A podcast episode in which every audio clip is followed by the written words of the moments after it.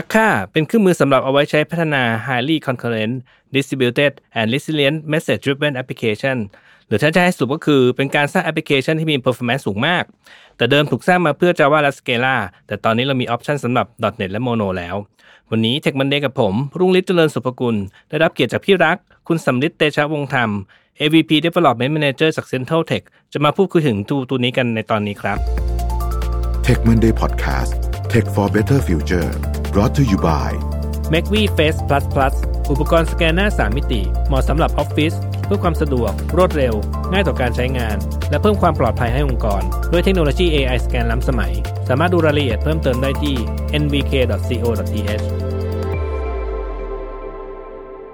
สวัสดีครับพี่รักยินดีต้อนรับสู่เทคมันเดนนะครับ สวัสดีครับแม็กน่าจะครับน่าจะเกือบสิบปีแล้วนะพี่ เราไม่ได้เจอกันเลย ก็เดี๋ยวเอ่อพี่รักครับเดี๋ยวขอรบกวนพี่รักช่วยแนะนำเอ่อตัวเองกับงานที่ทำอยู่ให้ท่านผู้ฟังฟังแบบสั้นๆ นิดหนึ่งนะครับเอิ่มสวัสดีครับ ผมสำริดเตชะวงศ์ธรรมนะครับ ผมเอ่อเป็นเอ่อ development manager นะครับ ที่ Central Tech ผมดูเอ่อทีม front end ที่เป็นเอ่อ React นะครับ แล้วก็ mobile application อืมแล้วก็ดูส่วนของ financial management ด้วย แล้วก็ดูส่วนของ microservice บ้างเล็กน้อยพวก price service กับเอ่อ catalog service นะครับ อืมครับพี่ มีส่วนไหนที่พี่ยังไม่ดูอีกไหมครับ ก็ขั้นเดิมเออก็ถือว่าผมถือทีมเยอะอยู่จริงครับๆก็หาคนมาช่วยอยู่ครับ ครับอืม โอเค งั้นก็เข้าเรื่องกันเลยนะพี่ ตอนที่ผมถามพี่ว่าเอ้ยหัวข้ออะไรดีนะครับตอนพี่บอกไอ้ตัวเจ้าทูตัวนี้มาอาค่านี่ ผมถึงก็งงเลยเออมึงมันคืออะไรนะครับ มันก็แล้วพอพอไปเตรียมตัวเตรียมที่จะทำสคริปต์มาก็เออมันก็ยากที่จะอธิบายจริงๆนั่นแหละ เดี๋ยวพอจะเริ่มต้นพี่รักพอจะเกรินเกินๆหรืออธิบายให้ความนิยามหน่อยนะว่าไอ้อาค่านี่มันคืออะไรครับพี่อืมถ้าพูดแบบแบบคร่าวๆอาค่ามันก็เป็นเอ่อวิธีการเขียนโปรแกรม หรือว่าเป็นพาราดามอีกแบบหนึ่งอะครับครับอ่าเหมือนกับว่าทุกวันนี้เราก็จะคุ้นชินหรือว่าเรียนมากับ Object Oriented อืม Programming เนอะซึ่งเป็นพาราดามอันหนึ่งครับ วิธีคิดก็จะเป็นเอ่อเวียออกแบบเป็นคลาสเป็นเอ่ออะไรเมธอด property อะไรเงี้ยครับอาก้าก็เป็นอีกโมเดลหนึ่งเป็นอีกพาราดามหนึ่งครับครับที่ที่แทนที่จะมองเป็นอ่า object แบบนั้นก็มองเป็น actor แล้วก็ ดีไซน์ในลักษณะของ message passing ก็คือการส่ง message หากันอืมแบบนั้น จริง ๆ ก่อนจะเอ้ยมันน่าจะมียุคหลัง Object Oriented นิดหนึ่ง Object Oriented เสร็จปุ๊บมันก็ต้องเป็นพวก Functional Programming มาพี่ แล้วเดี๋ยวค่อยมาตัวนี้ป่ะครับอืมจริง ๆ ถ้าไล่เรียงตามประวัติศาสตร์เลยเนี่ย อืม ประวัติศาสตร์จริง ๆฟังชั่น a l โปรแกรมมิ่งมาก่อนเนาะ อ๋อเหรอครับ ครับอืมแล้วก็จริง ๆ ฟังชั่น a l กับทัวริงแมชชีนเนี่ย ซึ่งเป็นอ่า procedural procedural programming เนี่ยมันมาอ่าพร้อมๆกันครับครับ หลังจากนั้นเนี่ยจริงๆ ถ้าเล่าประวัติเนี่ยมันจะมี object oriented ซึ่ง object oriented ในยุคยุคก่อนเนี่ยอ่าความหมายของมันไม่ไม่เหมือนกับที่เราใช้กันทุกวันเนาะครับ Object Oriented ในยุคก่อนเนี่ย ความหมายมันคือ Message Passing อืมอ่าเขาพยายามคคนที่เอ่อพูดคำว่า Object Oriented ครั้งแรกคืออารันเคเขาคิด วิธีการดีไซน์โปรแกรมเหมือนกับอ่า biology ที่เซลล์แต่ละเซลล์เนี่ยสามารถมีอ่าอ่า automation ของตัวเองครับครับเพราะฉะนั้นการทำงานของเซลล์เนี่ยมันเป็น message passing แล้วก็ถ้าดีไซน์ลักษณะแบบเนี้ยมันจะ distributed และ resilient ในตัวเองอืมครับแต่พอตอนหลังเนี่ยเอ่อความหมายของ OOP มันเปลี่ยนไปตามคนดีไซน์ language เนาะครับในแต่แล้วอ่าอาก้าเนี่ยหรือว่าอาก้านี่มัน based on อ่า actor model ซึ่งมาดังมาจากเออแรงอืมครับอืมซึ่งตัวเนี้ยเออแรงเขาดีไซน์เพื่อตอบโจทย์ในการทำอ่าอุปกรณ์สื่อสารของเขา ซึ่งมันบังเอิญมันตรงกับไอเดียของ Object Oriented ที่เป็นลักษณะ message passing ครับครับ ประมาณนั้น อืมเอ่อเมื่อกี้พูดถึง actor model ครับอืม actor model ในอาก้านี่จะอธิบายให้เห็นภาพอีกนิดหนึ่งได้ไหมพี่อืม จริง ๆ แล้วอืมถ้า technically เอาเชิงไหนดีนะ ถ้าเชิง technically เนี่ยเอ่ออย่างสมมุติว่า object oriented ครับปกติเราจะมี class มี method มี property เนาะอืมถ้าเป็นในเชิงของ actor model เนี่ย มันคือ message box หนึ่งอันครับครับ แล้วก็มี single thread ที่คอย execute ex- message box ตรงเนี้ยอืมครับแล้วก็วิธีการทำงานคือเวลาเราสร้าง actor ก็คือเราสร้าง single thread พร้อม message box ครับ แล้วเวลาทำงานระหว่าง actor เนี่ยก็คือการส่ง message ระหว่างกันใช่อืมเอ้วันก่อนผมเพิ่งคุยเรื่องเอ่อ reactive programming อ่ามัมันก็จะเป็นเหมือนเป็น message เอ่อเป็น data driven something อะไรเนี่ย อันนี้ตัวนี้มันคล้ายๆกันไหมพี่เออไม่ไม่ไม่เหมือนเท่าไหร่ครับ จริง ๆ แล้วเอ่อถ้า reactive มันจะ based on observable นะมันจะมองเหมือนเป็น stream of data อ่าใช่ แต่ว่า ซึ่งเป็นซึ่งเป็น stream of data ที่มันเหมือน chainable เนอะเราก็เอา chain แบบฟังก์ชันมาต่อ ๆ กันอืมเออเหมือนท่อน้ำแต่ว่าถ้าเป็น actor เนี่ย actor แต่ละตัวเนี่ยเป็นเป็นอิสระต่อตัวเองครับมัน active ในตัวมันเอง เพราะฉะนั้นมันมันเป็น state full อืมอืมแล้วมันสามารถส่งเมสเซจหากันได้ actor แต่ละตัวก็จะมีสเต e ของมันเองอืมประมาณนั้น โอเคอาก้าคงไม่ใช่แค่ actor model อย่างเดียวใช่ไหมจริง ๆ แล้ว มันมันเรียนแบบมาจาก actor model เพราะฉะนั้นคุณสมบัติอะมันจะเหมือนกันเขาวนี่ถามว่าคุณสมบัติของอาก้าเนี่ยมีอะไรบ้างครับแน่นอนมันมันอ่าสามารถเขียนโปรแกรมแบบ actor คุยกันได้เป็นส่วนหนึ่งครับแต่ความที่มันโมเดลอ่าโปรแกรมเราในลักษณะเนี้ยทำให้เราไม่ต้องสนใจว่า actor เนี่ยมันอยู่ที่ไหนอืมเพราะฉะนั้นมันแปลว่าการที่เราส่ง message หา actor อีกตัวหนึ่งอะ actor อีกตัวหนึ่งอาจจะอยู่บนเครื่องอีกเครื่องก็ได้ หรือ network หรืออยู่อีกฝั่งโลกก็ยังได้อะไรเงี้ย โอ้ amazing แล้วจริงๆ behind the scene มันมันจะคุยกันยังไงครับ ถ้ามันอยู่กันคนละคนละวงขนาดขนาดนั้น จริง ๆ แล้วอ่าการใช้อาอ่าอาก้าเพื่อมันจะมีอาก้าหลายโหมดนะครับอืมอาก้ามันจะมีโหมดที่เป็น local ก็คืออยู่บน process เดียวกันครับอ่าแล้วก็แบ่งเป็น actor ซึ่งอยู่ภายในใน process เดียวกันนั่นแหละ หรือขยับขึ้นมาก็จะเป็นแบบ remote ครับแบบรีโมทเนี่ยก็คืออยู่คนละ process ซึ่งอาจจะเป็นเครื่องเดียวกันได้ หรือต่างกันก็ได้ คุยกัน สามารถคอนฟิกได้ว่าจะคุยกันผ่าน TCP/IP หรืออะไร ครับ แต่ว่าโปรโตคอลที่มีให้ตอนเนี้ยเป็น TCP เป็นหลัก อืมอืมเพราะฉะนั้นมันก็แค่ต่อ TCP เชื่อมกันแล้วก็จะมี address ของมันเองระบบอืม addressing เป็น akka colon slash slash อะไรอย่างเงี้ยแล้วก็ตามอืมด้วย host อะไรเงี้ยครับ แล้วเพียงแต่ว่าตอนที่มัน start process เนี่ย เราจะต้องบอกก่อนว่าเอ่ออีกคนหนึ่งอยู่ที่ไหน อืมอืม เอ๊ะผมพูดไปพูดมานี่คอนเซปต์มันคล้ายๆ DCOM ไงพี่ใช่ไหมคล้ายคล้ายๆคล้ายๆคล้าย ๆ แต่ว่าอย่าง DCOM เนี่ยมันเป็น component เนาะมันดีไซน์ออกมาเป็น component แต่ว่าอันเนี้ย actor ไม่ได้ไม่ได้ตั้งใจให้เป็น component แต่ว่า distributed อืมมันก็คล้าย ๆ กันนะคล้ายๆกันก็คืออมกลายมาเป็นว่ามีตัวข้อมูลอะไรตัวหนึ่งอืมแล้วก็อยากจะคุยข้อมูลอีกตัวหนึ่งที่อยู่ตรงไหนก็ได้อิสระจากกัน ใช่ไหมครับใช่คล้ายๆอย่างนี้ อืมแล้วทำไม ไอตัวอาคาเนี่ยมันถึงทำให้มันเกิดแบบ performance สูงมากๆอย่างเงี้ยครับพี่อืมจริง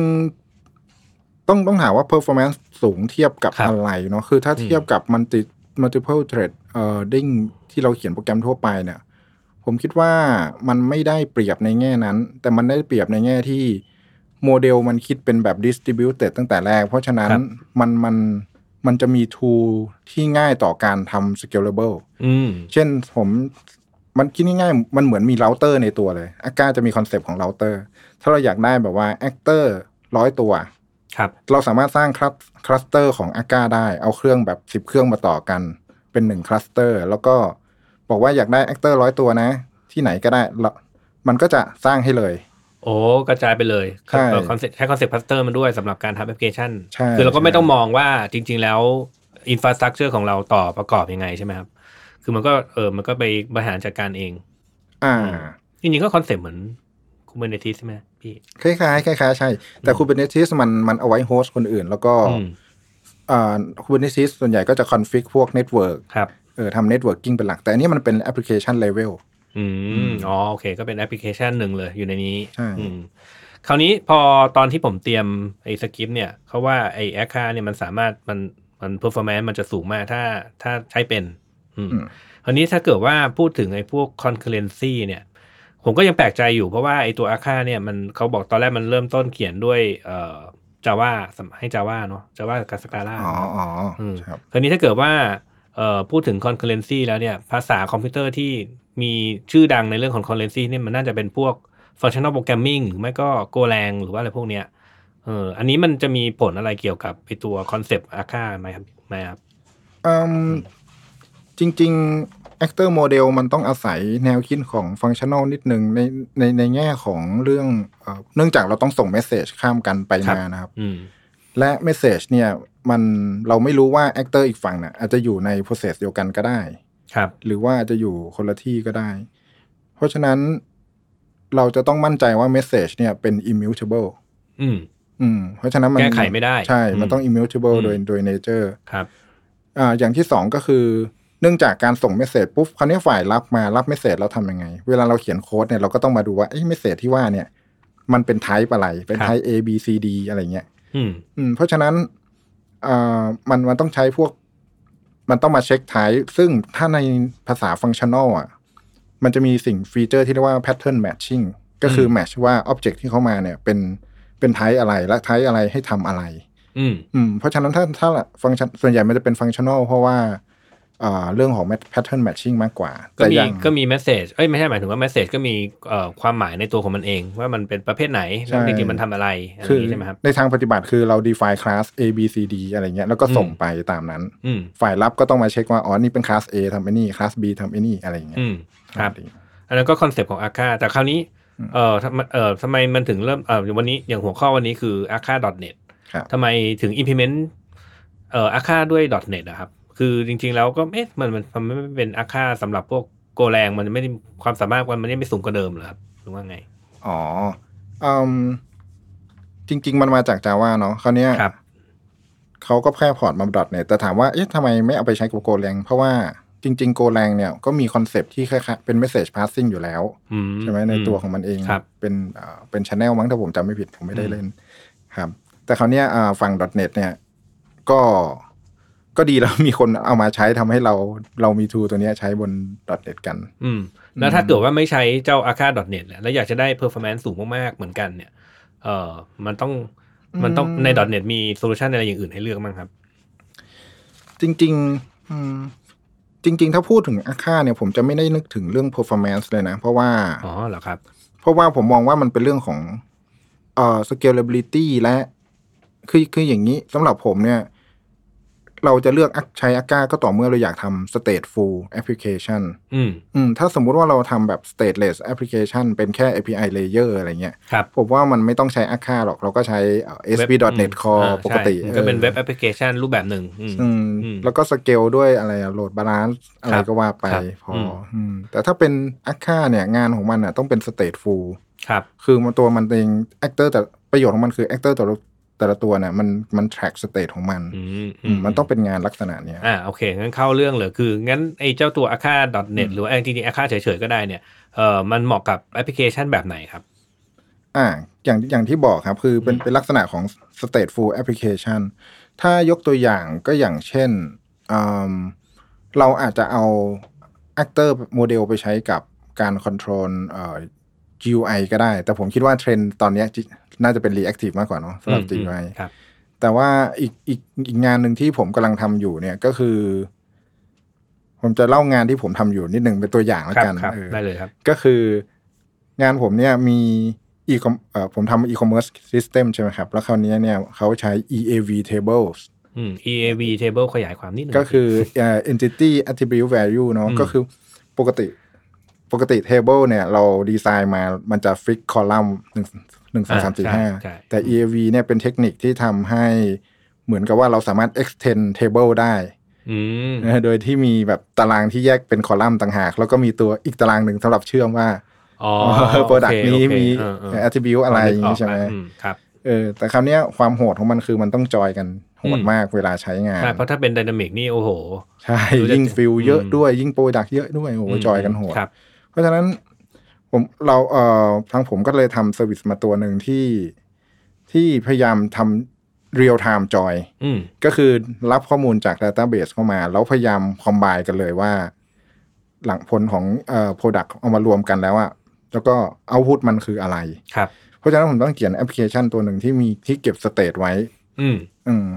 เก็บ state ของแต่ละเอ่อ product ID ไว้อืมแล้วก็รับ product ID เข้ามาเนี่ยผมใช้ผมใช้ actor เพราะฉะนั้น actor เนี่ยมันจะมันจะอ่าเก็บทุกอย่างไว้ใน memory อืมครับแล้วมันสามารถ process ได้เร็ว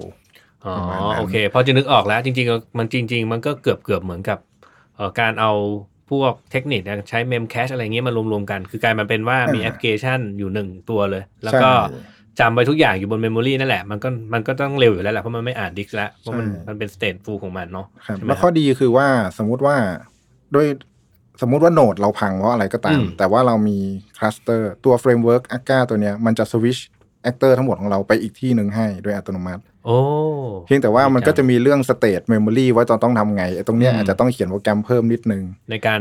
ย้ายอะไรบางอย่างไปใช่ไหมครับ แต่ว่ามันก็จะมีเฟรมเวิร์กรองรับพวกนี้อยู่อะไรเงี้ยอืมเราก็ได้ประโยชน์ตรงนั้นครับหิวจริง ๆ แล้วเนี่ย ถ้าพูดพูดตรงๆนะพี่ไออาค่าเนี่ย มันดูออกจะค่อนข้างจะ ผมผมไม่รู้จักอะคนหนึ่งเออคราวนี้ถ้าไอ้น้องๆเข้ามาฟังโอ้พี่รัก อยากจะศึกษาแอคค่าจังเลยอย่างเงี้ยเขาจะมีโอกาสได้ทำแบบนั้นไหมครับอืมจริง ๆก็